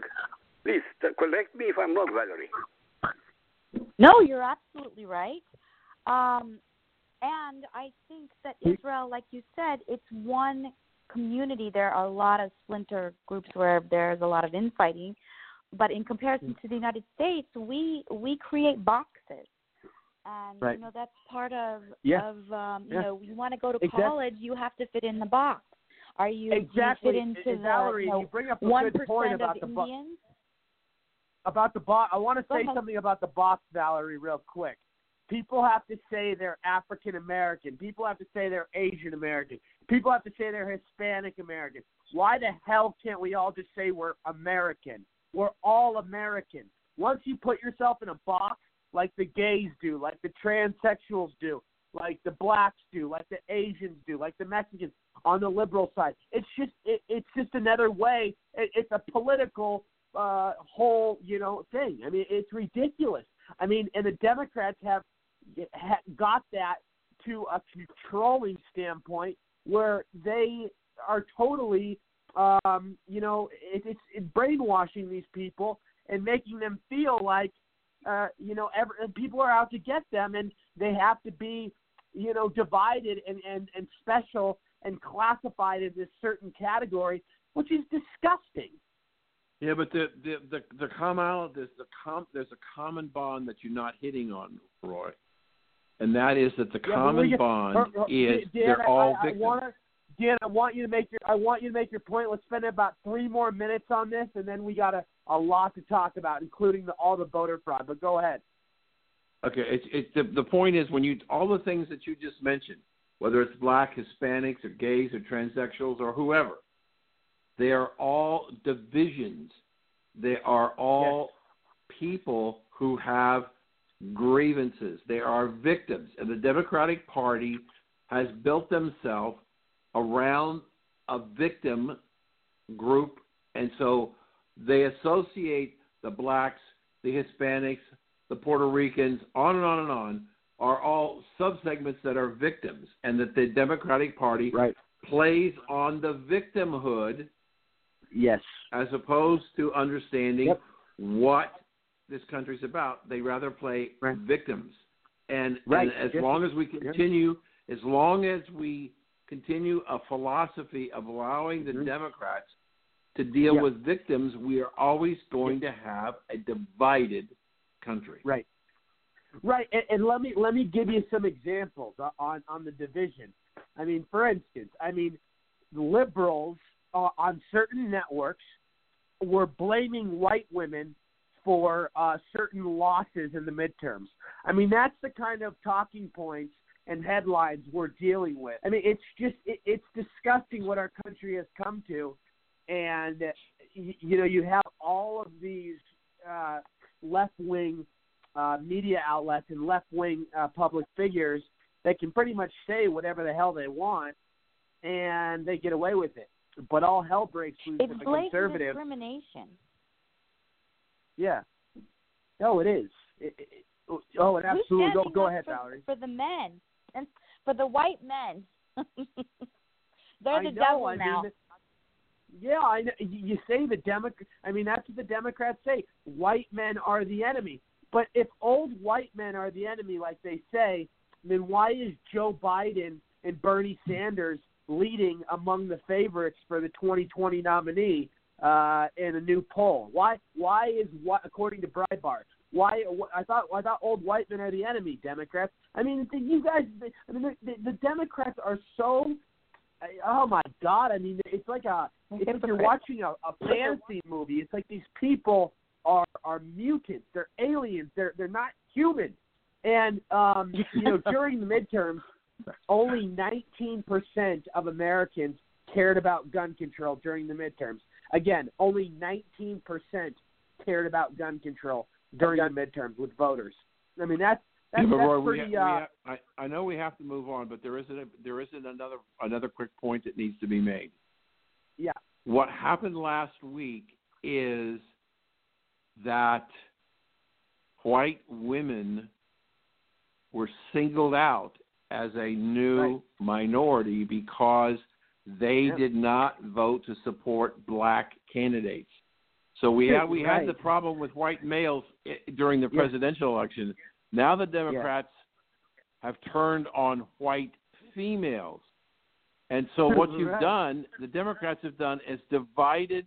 And Valerie, I would really appreciate any thought on that. They've divided women based on Yes. race. Yes, and, and yes, and it's and it's so sexist and it's so misogynistic. But you know, you see all of these conservative women that are constantly attacked, and there's no, you know nobody bats an eye, but all hell breaks loose if somebody attacks a liberal woman, whether they're you know, and I've even seen all these white liberal women that are getting away with these con- certain racist and derogatory comments. But if somebody on Fox News made that comment, they'd be gone in a second or boycotted. But uh, go ahead, Valerie. Respond. Sorry. I'm um I'd actually also be interested in hearing IQ's idea um, because you know we now have two uh, Muslim women for the first time in the, our country that are representing um, uh, the House side. Uh, they're going to be inaugurated or, or they're going to become congresswomen under a Quran um, for the first time in our history. And that to Yeah. me, you know, many of the Muslims that ran were radical Muslims. And some of the statements that these two congresswomen to be have said are pretty scary. And um, but nobody wants to challenge them because they're going to be called names. And uh, you know, as a white woman going against um, a Muslim woman, I, I feel like the Muslim woman would win if you're in a a, a, state like Minnesota or Michigan. Um, what do you think about this, IQ? I'll tell you what, it's very simple. Sue them. They are going to swear on the Quran. They're not going to swear on the Bible. Let's get this straight. I'm not afraid of any human being calling me a racist. Every human being on the planet is a racist by nature. This is standard. It's biological. Every human being is a racist. One way or the other, we are racists. So let's. I'm not worried about that. To call me Islamophobe, I would turn it against them because Islamophobia is an oxymoron. It doesn't exist. But the most important one is they are going to swear on the Quran. Swearing on the Quran, and the Quran is a nemesis of the American Constitution, automatically negates them of being citizens of the United States of America. It's not negotiable. I promise you, I can take them to the Supreme Court, and the Supreme Court has got no choice but to support me, because they have to study the Quran. The judge will have to read the Quran, study it, because I will challenge them no matter what. There is not a single verse. One, there is not a single operative verse in the whole of the Quran. There are 6,236 verses. You will not find a single operative verse in the Quran that shows any compassion and mercy towards infidels who are infidels. Americans do not have Muslim. It's not a difficult thing. Stand up and be counted. Doesn't matter you're white. I don't give a damn you're white, you're polka dot. These people will not ever be loyal citizens. I don't care what anybody says. I can prove it. They have not been loyal Yeah. citizens in Europe. Right. This is unbelievable truth. Millions of them grew up in Germany. The Germans took a lot of them from Turkey. Not a single one of them is a loyal citizen to Germany. They supported Erdogan in Germany. So please, let's not equivoc- equivocate. Stand up and be counted. How, how are they going to tell you? What are they going to do? Anti-Islam? No, you're not anti-Islam. You're quoting from the Quran. How are you anti-Islam if you're quoting from the Quran? I want to know. But no, no, honestly, Valerie, tell me. Correct me if I'm wrong. You are quoting in chapter and verse. I can quote in chapter and verse 160 verses attacking infidels. Who are infidels? Americans who are not Muslim, like Christians, Buddhists, Hindus, Jews, infid- anybody who's not a Muslim. So how I is agree, this woman? Sorry, go on. I apologize. in a democracy they were they were elected legally. So okay, I accept that. They were elected allows- legally, but they are going to swear on the Quran. That's illegal. So please correct me. I am not Ro- disputing the fact that Rory, they were stupid to elect them. They have the right to be stupid, and they have the right to elect them. But the minute they elected them, they have to swear on the Quran, and the Quran is against the American Constitution.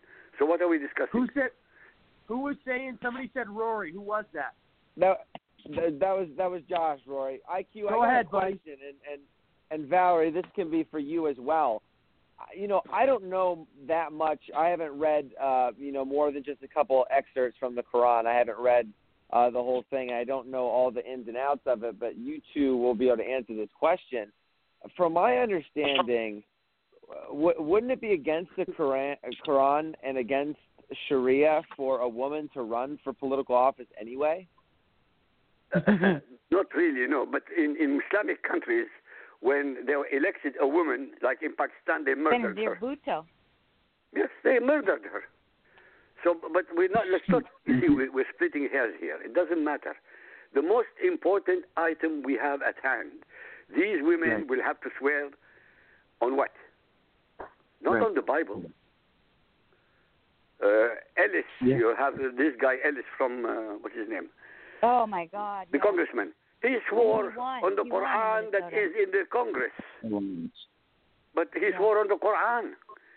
Well, the minute he swears on the Quran, he's swearing the enemy of American people and the enemy of Amer- American Constitution. It's that simple. It's not complicated. All it takes is somebody with a backbone in the United States of America to take them to court. So, They can't so lose. what It's do you impossible. think we should do in the United States Let- when they're elected let- legally? Va- Valerie, Valerie, we need to move on, but let's. Sorry, uh, you I'm can taking ask it this in the que- wrong You can ask this question. No, you can finish up. Ask this question. Go ahead. Okay. What do you think, IQ? What should what should the United States do? We have to keep our democracy, and they were elected legally. Well, there's what nothing what wrong with could your be done? democracy. We, I, I agreed with you. They were elected fairly, accepted, okay. But the instant they swear on the Quran, they have declared their enmity to the American Constitution. What are we discussing here? Every mosque So, so it's like is it's the like enemy of Morsi, the Constitution. Every single mosque in America. Brotherhood. That's So it's like when Morsi from the Muslim Brotherhood is legally um, elected in Egypt, Okay. and then the Egyptians have to and see what- suffer, or when happened Hamas afterwards. beats the PA, huh? but he was he was overthrown. They were overthrown because the public thought that the Muslim Brotherhood will bring democracy to them. But you can't bring democracy under Islam. The word democracy does Right, not exist in the Arabic language. The concept of freedom does not exist in the Arabic language. So how can you have democracy in a Muslim country? Impossible. I don't think they want democracy. I think they're they're they're doing their dawah. They're doing their their job Okay, as as so Muslims. we are agreeing on all the negative things, but nobody gotta- is agreeing gotta- on what to do on. about it. we Yeah, gotta okay, move, okay. we gotta move on. We gotta move on. Um, what, what I what I do want to what I do want to discuss, which is very important, um, and, and and everybody needs to, to to talk about this, is all of the voter fraud going on. I mean, this, this is this is something that has been going on all over the country. Um, you know, during these midterms, and you know it's ridiculous. Look at Florida right now with the with the recount, and all of a sudden these ballots uh, popped up uh, out of nowhere, and you know at the last second. I mean, it's it's absolutely insane. And in Broward County, Florida, uh, the sheriff, crooked uh, Scott Israel, uh, scumbag that didn't go into school. We all remember him from the Parkland shooting. Told his deputy, deputies to stand down, not go in. He was involved in ordering. Uh, this, and this is this is real. What I'm about to tell you, and you guys are going to be blown away by this.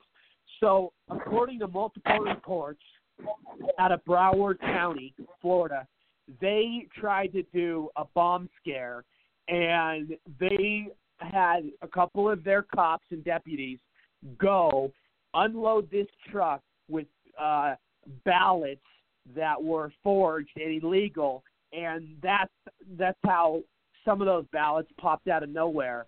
And you know this this is a whole entire thing, and it involves um, you know that, that that crazy woman that uh, was was Brenda Snipes, the person that was overseeing everything. You know she was uh, in cahoots and close with um, Scott Israel and with everybody in that county. I mean, they they this this county's known for uh, voter fraud, and and we've seen in Florida uh, time and time again, even from uh, you know elections prior, uh, voter fraud going on. I mean, Florida is always an issue, and look what's happening in Georgia. You got all these magical votes popping out of nowhere for Stacey Abrams, and they're all Democrat ballots. I mean, this is ridiculous. I w- this is clearly voter fraud, and I'm down here in Arizona, and we all know uh, voter fraud occurs constantly down here because it's easy because they have illegals flooding our borders and they get them to, to vote. And this is a known fact. This has been proven. But uh, Kyrsten Sinema should have never won this election yesterday, and she didn't win fair and square. We all know that there is voter fraud going on in Arizona. It is being investigated. Uh, Martha McSally was leading by a lot on election night, and it, to anybody that doesn't know who Martha McSally is, uh, she's a very uh, successful a woman, uh, the first female fighter pilot in the military. Uh, very good conservative, and Trump was a big fan of her, a big advocate, and she was by far the favorite, and she was leading big on election night, like I said. And then days later, these ballots pop out of nowhere. Same sort of thing as Georgia and Florida. I don't know what's going on, and I don't know why the Republicans are not taking this seriously enough. But this is a crisis. This is something that goes totally against our American values and what we stand for, and how uh, our curriculum is ran in this society. I mean, this is disgusting. It's dirty. It's it. I mean, you can't even put into words, um, you know, the, the, how this how this feels to to a lot of people, and how uh, this is totally uh, anti-American and against our Constitution and what our rule of law stands for. And you know, Brenda Snipes, this woman is in a lot of trouble in Florida. I mean, there's already discoveries. I mean, when we saw Rick Scott leading by a lot on election night in Florida, all of a sudden, um, Bill Bill Nelson comes in with all these random ballots, all Democrats, all for, him. Days later, same sort of scenario. Same thing with Ron DeSantis leading the governor's race. All of a sudden, days later, ballots come. Andrew Gillum close, and they still have stuff to count. I mean, what's going on here, Dan? Uh, Michael, Dr. Busler, your thoughts, and then I want to get to you, Dan. Okay. Yeah. Well, um, I think what what's going on is um, the Democrats uh, they'll do anything to win an election. Uh, they they sent one of their uh, lawyers down there uh, who's known that uh, what's his name Elias that's known for doing things like this anytime they can get they see an election that that's close um yeah. somehow they figure they can go down there and um if the ballots end up going in front of a judge they can argue uh you know if somebody wrote something on a ballot what their intention was um the idea is to look if you can't win fair and square uh cheat um so they exactly. just uh, look for ways to cheat and to try to uh, gain um, you know, some some more uh, seats. I think in in Florida, um, it, uh, Pam Bondi is the uh, is the uh, state attorney general there, uh, and she is she did uh, start a criminal investigation. So uh, I think I have a, a positive feeling about that. I think both um, Rick Scott and DeSantis will come out a, ahead. Um, but it's something that uh, needs to be taken a look at. The, our uh, democracy uh, works as long as uh, the people get to vote and uh, everybody who's eligible to vote and does so in a timely manner, their votes should count. And people who are not eligible to vote for whatever reason, uh, if they are voting, their votes should should not count. And it's important that we get this right. Right. I mean, there, there's so much corruption. I mean, this is this is nonstop. I mean, you know, and there's been so much distraction, you know, with with Jeff Sessions resigning, with uh, protesters yeah. in front of Tucker Carlson's house. Uh, you you have all Ruth Ginsburg situation, uh, which she'll probably be replaced anytime. So you have all these distractions on the news, and you have this voter fraud going on down in, in all these different places. And, and I think you know a lot of people don't think about that. That all the distractions on a daily basis on these news channels kind of take away from what's really going on, which is scary. Uh, but at the same time, you, you know, it's just crazy stuff. Uh, Dan, your thoughts? I, I'm I'm in Dr. Butler's camp. I, I think that the, that what we what we are seeing is the continuation of the discussion that we had a few minutes ago, and that is that we are rapidly becoming a country that has no value proposition, no morality, and that winning at any cost, whether it's cheating or not, is the important thing. And the Democrats have have no moral compass when it comes Right. to uh, the one of the representatives for Gillum said that there were there are things in Florida called provisional ballots where a person couldn't prove their uh, or didn't have their proof of that they were a registered voter, and Right. so they didn't have a driver's license, didn't have a voter registration card, so they allowed them to vote, and there were ballots that were reviewed that the person was not a citizen, was not registered to vote, but the Gillum representative said we should count Right. that vote. And so what they're Right. saying is, it's what they're saying in California. You don't have to be a citizen. Well, if you don't have Right. to be a citizen to vote, then anybody should be able to vote from anywhere in the world in our election by absentee ballot, Right. whether they're a citizen or not. Right, so are we right. And, turn- and, and are we going to allow? oh, go ahead. I just going to say, are we going to turn over our elections to outside forces outside the United States to allow people? Again, it comes back to the question. Yeah. We have laws for immigration. We have a border. If we don't define our border, we don't have a country. If we don't Right. have laws that are enforced, and if the law says you can vote if you're a citizen, but you have to prove that you're a citizen. If you can't prove it, you can't vote. And if we're going to say no, we're going to allow our, our democracy to be bastardized by people who are not here legally and who are voting in a process that was reserved for residents, citizens of our country. Right, and I do I do want to say, you know, you know, I, I do want to kind of I'm going to come right back to this, but I do kind of want to go off topic a little bit real quick about this midterms. Everybody says there was a blue wave on the left, on the left. Bullshit. Uh, you want to see? You want to hear the numbers right here. So the average president loses about 37 seats in his first midterm. Obama lost 63. Clinton lost 53. Trump only lost 26. Uh, you know, all celebrity candidates uh, that put poured money into Beto, Gillum, and Abrams lost.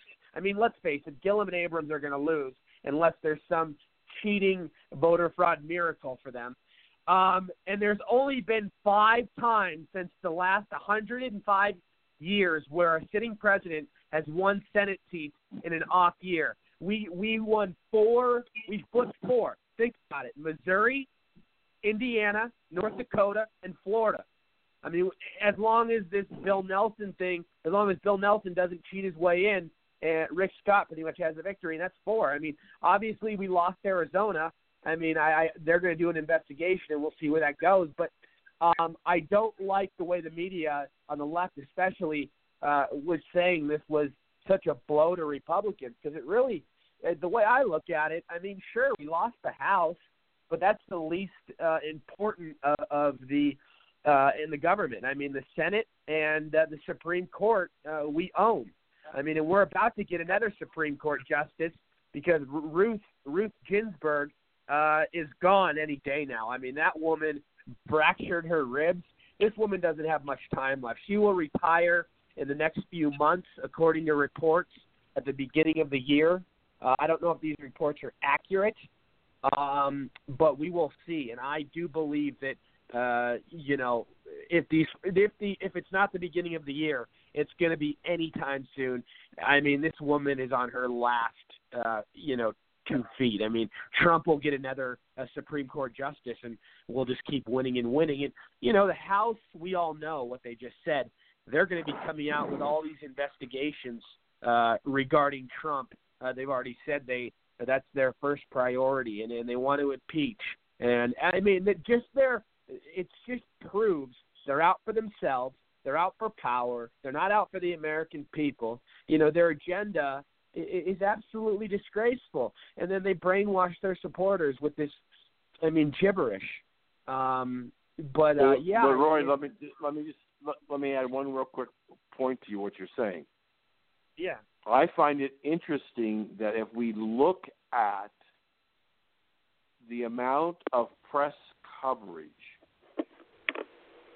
after the election, within three days, the midterm election was out of the news cycle because the Right. news media knew that they didn't get the blue wave, and if they didn't talk about it, Americans Well, wouldn't be some of them were saying some of them were saying it was a blue wave, and it was the biggest, youngest, the younger voter turnout was the highest it was ever, and they were saying all this bullshit. And women saved the day, and they flipped all these Republican seats, which you know a lot of Republicans retired, and you know they did. They don't even count Obama's terrible numbers. But sorry, go ahead.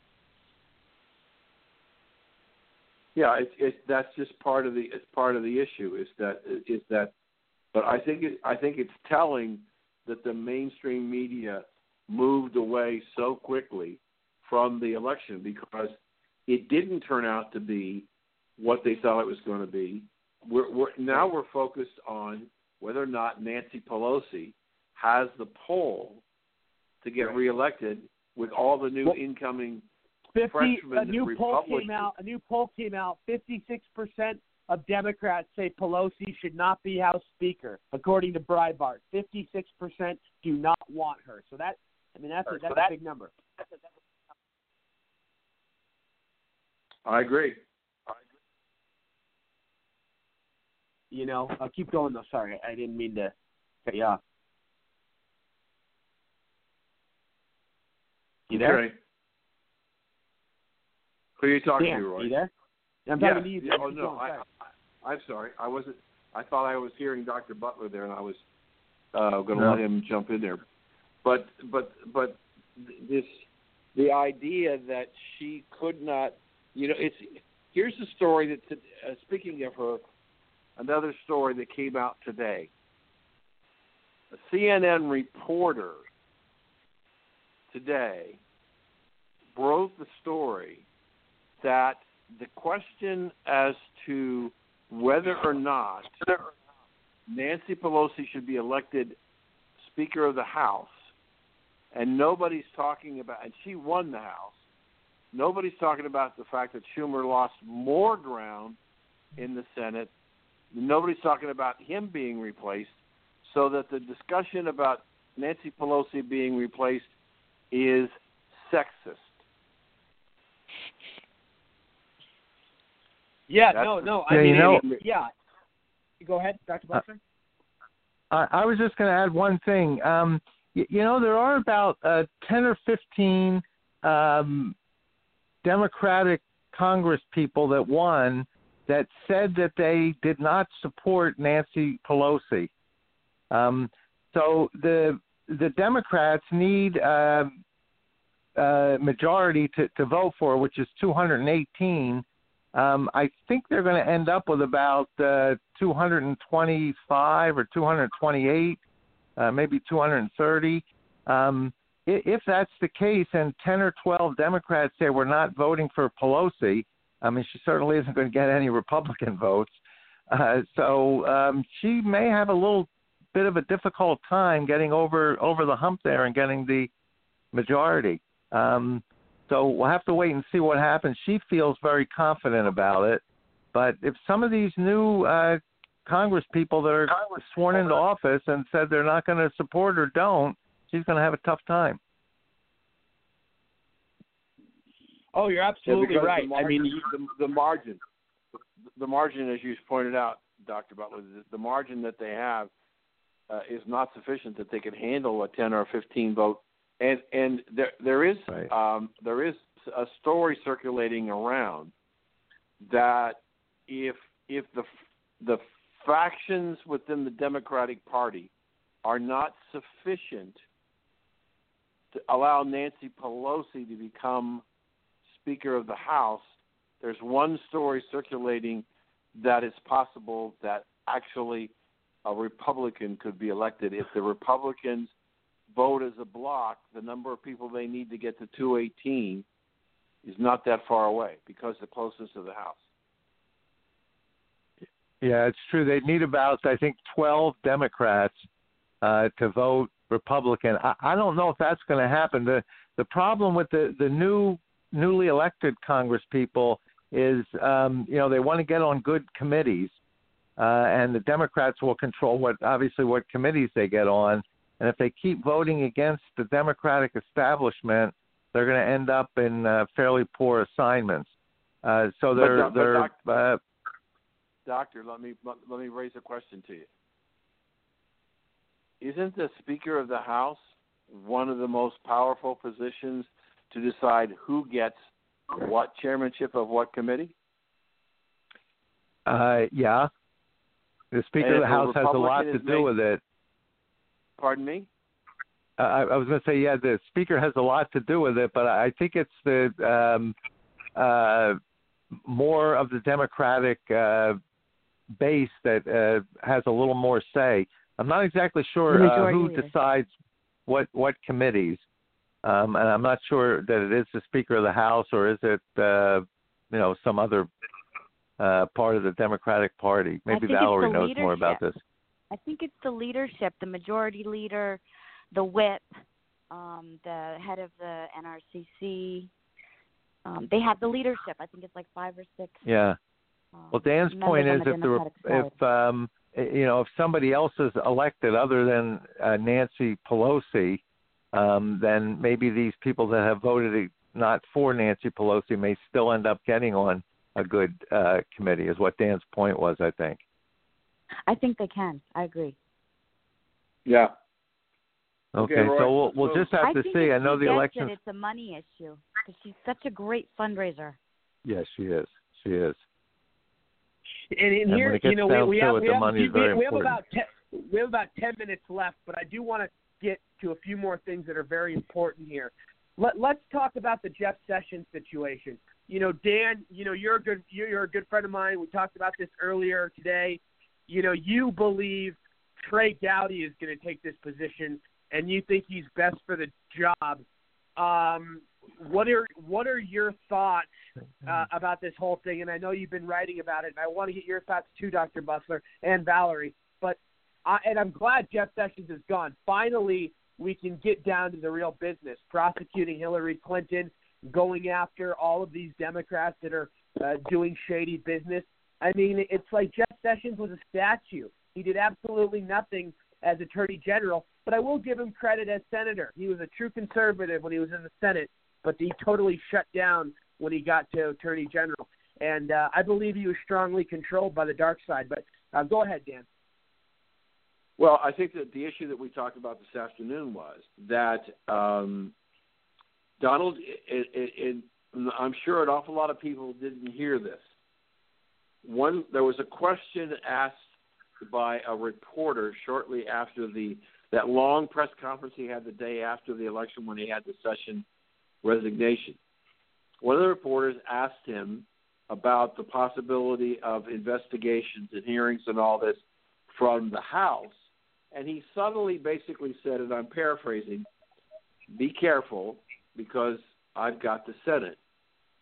And so, what I think is the message to the Democrats if you're going to come after me, I've got control of the Senate, I have Right. control of the FBI and the Justice Department.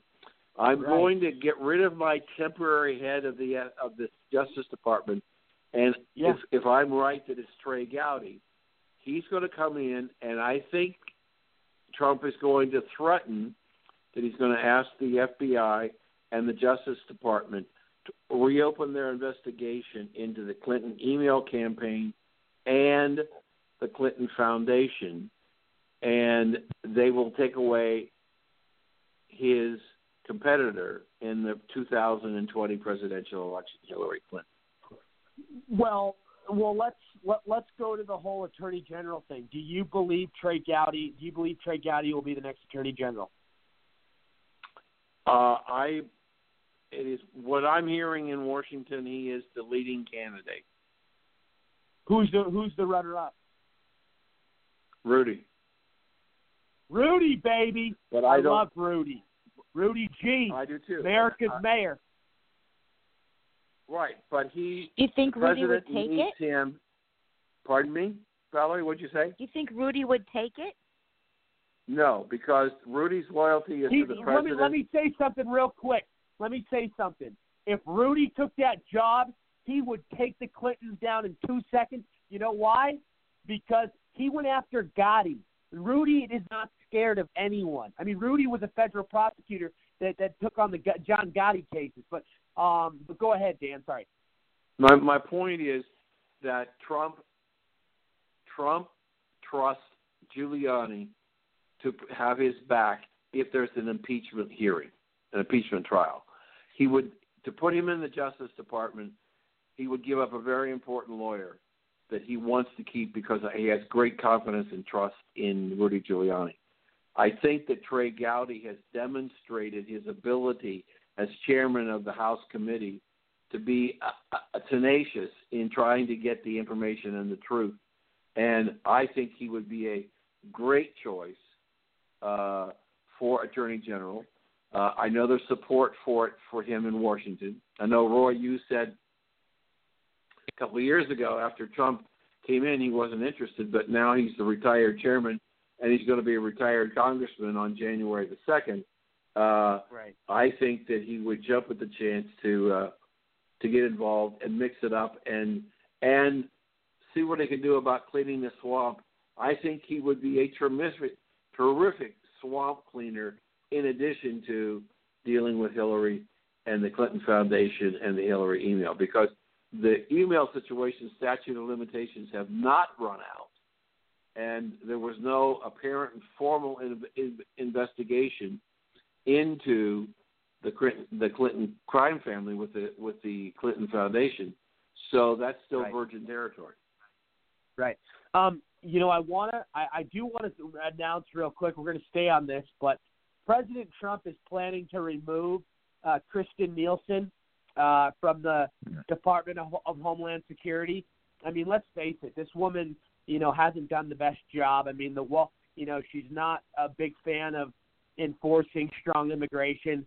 Uh, she was against the wall at first, so I think that's a good direction of what Trump uh, took in terms of that. I also, uh, you know, I, I want to get back to this Jeff Sessions thing. We are running short on time, though. But I also want to say the whole John Kelly thing today uh, was announced. He had an altercation with First Lady Melania Trump. Um, Dan, what can you tell us about that? And, and what are your thoughts? I mean, what do you think about John Kelly going? Well, John Kelly's been under attack uh, uh, on a regular basis with whether whether it's the president or foreign policy advisor, now Melania. Um, he's been under attack, and he continues to be there.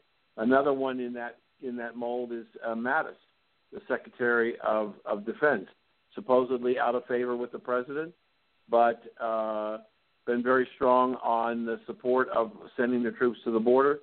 Um, I think what we're dealing with in the case of of Kirstjen and, and perhaps some others that we don't know about yet is that uh, two years, and Valerie would know this better than anybody. Two years is a long time.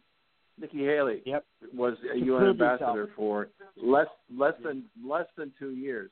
It's a brutal job, and in this particular environment, uh, with a with the harassment and everything that you go through, being a member of the Trump cabinet, uh, being driven out of restaurants, so you you have to change your whole lifestyle in order to try and survive and exist, and walk through picket lines and everything else in, when you go to work. Right. I, I think it wears and grates on people, and and uh, Yeah. Kelly is one of those people, um, superior general, uh, and, and and it's just a matter of of people. I think run out of gas, and when they run out of gas, maybe their tempers get a little higher, and they find themselves in altercations. Whether Kelly's going to go or not, I don't know. I don't know if Mattis is going to go. We know the session is gone.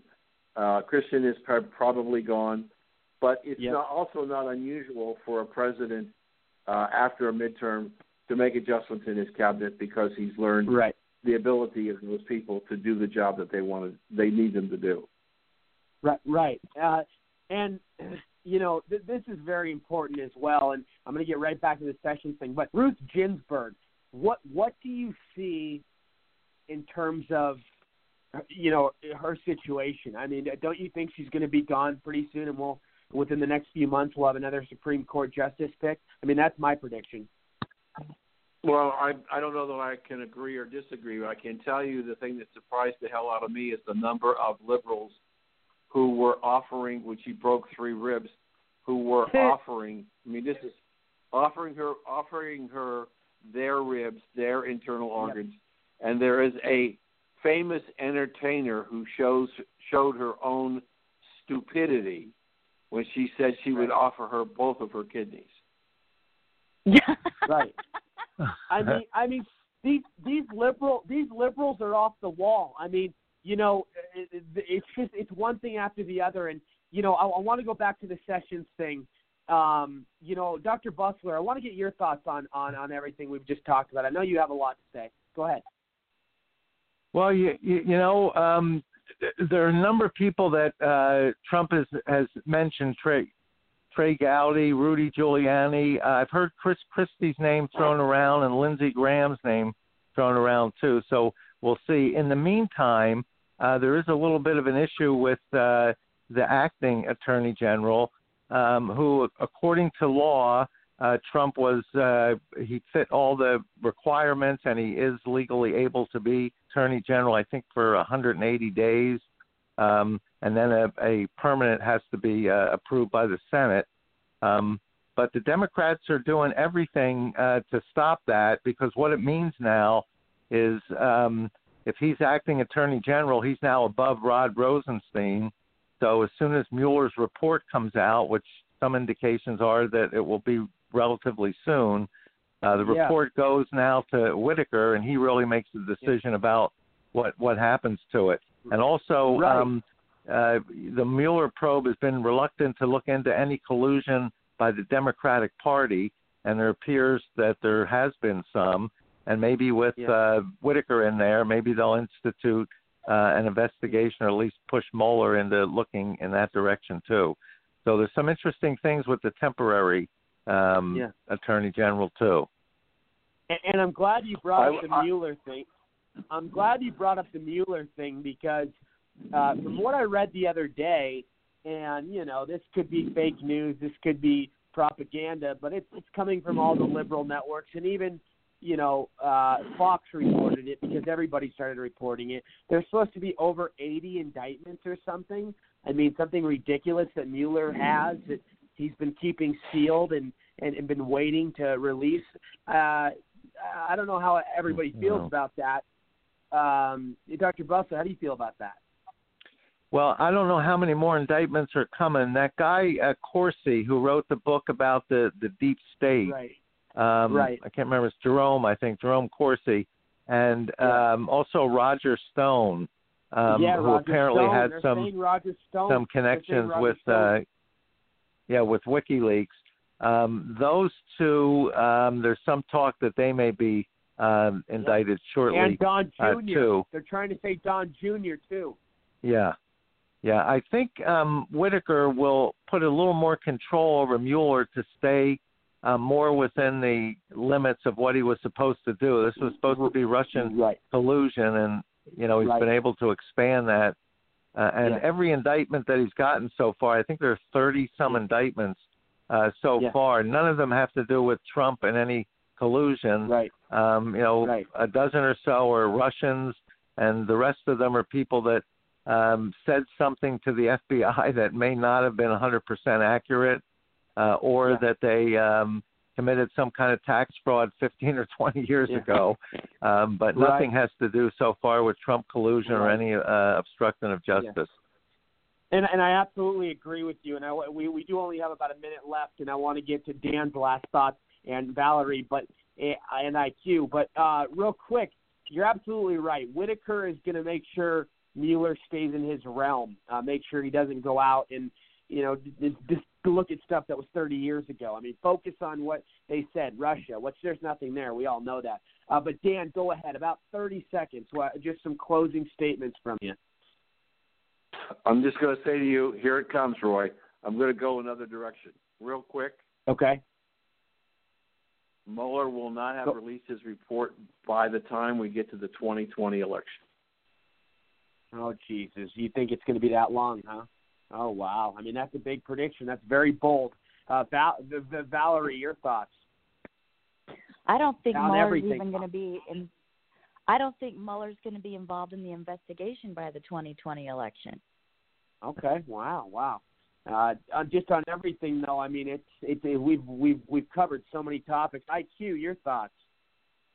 I agree with what they're saying because they know more about it than I do. But uh, really, the, the fraud in America, the fraud in the voting reminds me of our elections in my country, Iraq. We had better elections in a dis- dissolute nation called Iraq than they have in the United States of America. I find that very disturbing.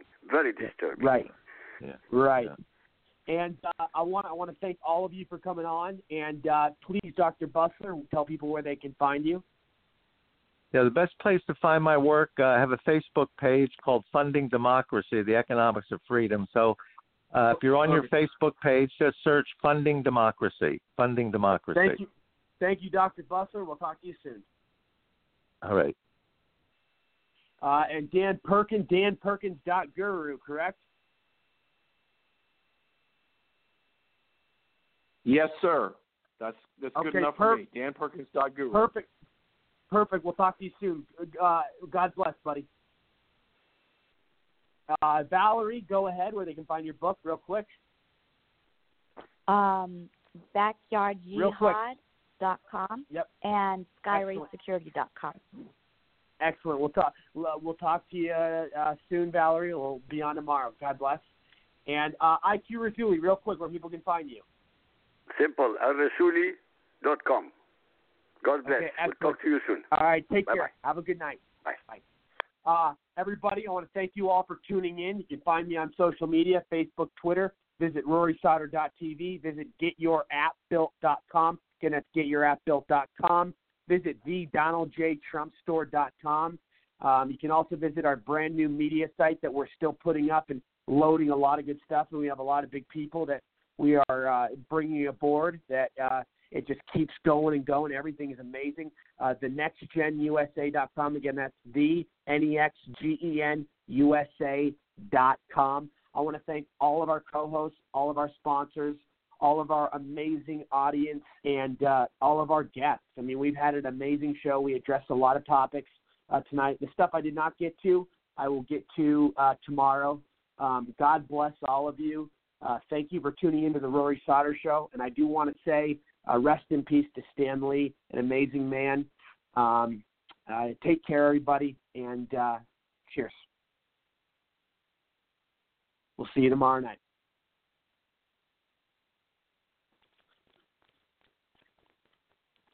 With the Lucky Land slots, you can get lucky just about anywhere.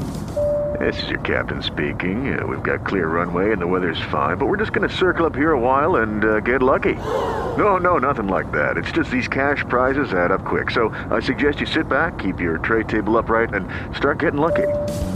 Play for free at LuckyLandSlots.com. Are you feeling lucky? No purchase necessary. Void where prohibited by law. 18 plus terms and conditions apply. See website for details.